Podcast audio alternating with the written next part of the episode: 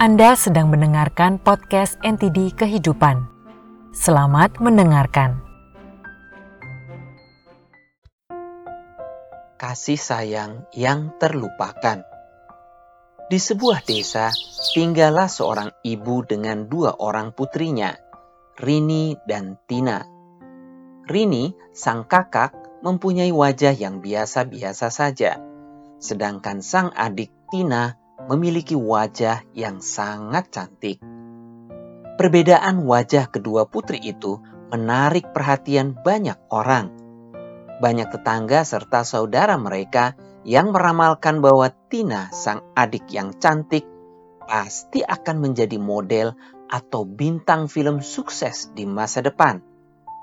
Namun tidak ada yang menaruh perhatian pada Rini, sang kakak yang berwajah biasa saja. Sang ibu, walaupun menyayangi keduanya, lama-kelamaan menjadi percaya omongan orang Hmm. dan menaruh harapan besar pada Tina, anaknya yang cantik, untuk menjadi seorang bintang di masa depan. Tanpa sadar, ia banyak menghabiskan uang untuk les-les model dan akting bagi Tina. Membelikannya baju, make up, dan berbagai kemewahan lain untuk putri cantiknya tersebut dan kurang memperhatikan putrinya yang lain. Lama-kelamaan, sang adik cantik Tina tumbuh menjadi anak yang egois dan narsistik.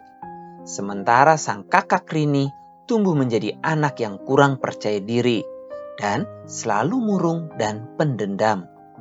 Tahun berganti tahun, kedua anak perempuan ini kini telah dewasa kini telah berkarir menjadi seorang model di kota besar. Sementara kakaknya Rini mendapatkan pekerjaan di sebuah kantor menjadi sekretaris yang biasa-biasa saja. Kehidupan terlihat berjalan normal. Sampai suatu hari, sang ibu tiba-tiba jatuh sakit dan diopnam. Setelah melakukan pemeriksaan, dokter berkata, Bu, ginjal ibu bermasalah dan tidak bisa diobati. Satu-satunya jalan keluar adalah dengan melakukan transplantasi. Apakah ibu memiliki sanak saudara yang dapat dites untuk kecocokan ginjalnya? Jika sanak saudara itu bersedia, kita harus segera melakukan transplantasi demi kesembuhan ibu. Sang ibu sangat terkejut dan sedih mendengar hal ini. Ia pun segera menelpon kedua putrinya, Rini dan Tina. Dan keduanya segera datang ke rumah sakit. Setelah mendengar keterangan dokter, kedua putri ini terdiam. Ibu mereka bertanya dengan pedih. Rini, Tina, hidup ibu akan terancam jika tidak segera transplantasi. Apakah kalian bersedia untuk melakukan pengetesan ginjal? Dan jika ginjal kalian cocok, apakah kalian bersedia memberikan satu untuk ibu? Ibu tidak bisa memaksa kalian. Ini tergantung ketersediaan kalian. Rini dan Tina terdiam cukup lama. Mereka saling melirik. Eh, Bu, bagaimana kalau Karini dulu yang dites ginjalnya? Kalau tidak cocok, baru aku dites. Hmm, masalahnya, aku lagi sibuk dengan pekerjaanku, Bu. Ini saja ke sini aku sudah setengah mati minta cuti. Bahkan sempat dimarahi bosku, Bu. Sang ibu yang mendengar hal ini pun hancur hatinya. Air matanya mengalir dan ia mulai terisak. Ia tidak menyangka anak kesayangannya yang cantik, Tina, tega berkata seperti itu padanya.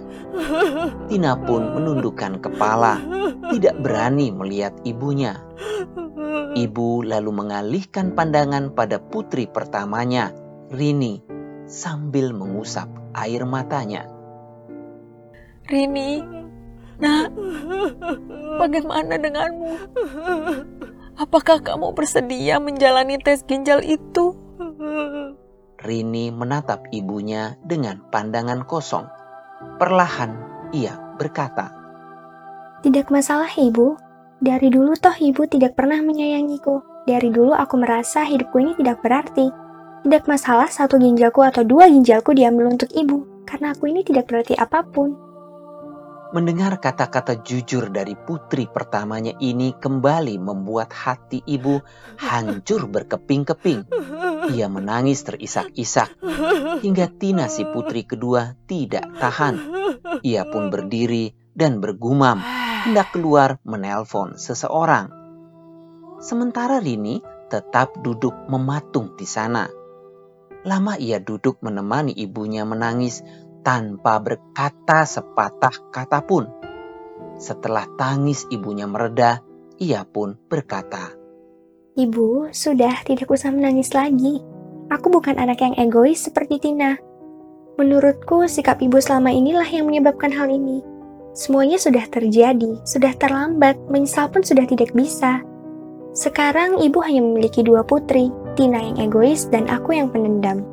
Sudah lama hatiku ingin memberontak seperti ini pada sikap ibu yang pilih kasih. Tapi aku sadar, diriku bukanlah siapa-siapa. Karena Tina sudah pergi, ibu hanya bisa memilih aku, dan aku sudah bersedia untuk menyumbangkan ginjalku jika memang cocok. Terimalah diriku ini apa adanya, Bu, untuk sekali ini saja. Ibunya kini hanya bisa menganggukkan kepalanya sambil kembali terisak. Ia pun memeluk Rini dengan sepenuh hati. Rini yang kaku perlahan berubah menjadi lembut dan membalas pelukan ibunya. Sudah, Bu, jangan menangis lagi. Aku akan lapor ke dokter sekarang untuk menjalani tes ginjal itu ya. Ibu pun mengangguk. Tak lama, Rini pun menjalani prosedur pengetesan ginjal. Dan untunglah ternyata ginjalnya memang cocok. Ia dan ibunya pun menjalani operasi transplantasi ginjal dan operasi itu dinyatakan sukses. Sang ibu kini kembali sehat. Sebelum meninggalkan rumah sakit, ibu bertanya dengan tulus pada Rini. Rini, nak, bolehkah ibu menebus kesalahan ibu di masa tua ini? Biarkan ibu tinggal bersamamu. Ibu ingin memanjakanmu dan memasakkanmu masakan-masakan enak setiap hari.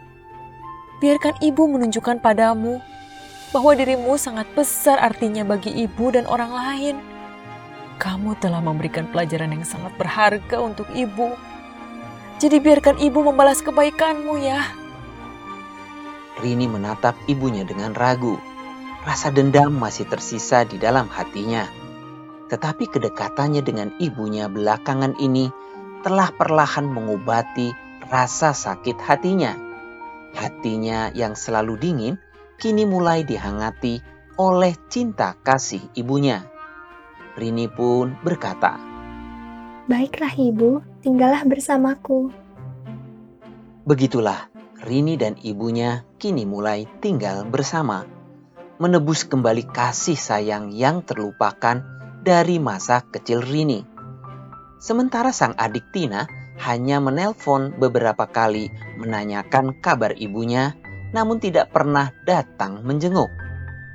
Sebagai orang tua, adalah bijak untuk memberi kasih sayang yang adil tanpa membeda-bedakan. Sikap pilih kasih dari orang tua akan memberikan dampak psikologis yang sangat besar bagi anak-anaknya di masa depan dan akan harus ditanggung oleh orang tua mereka di masa tuanya kelak.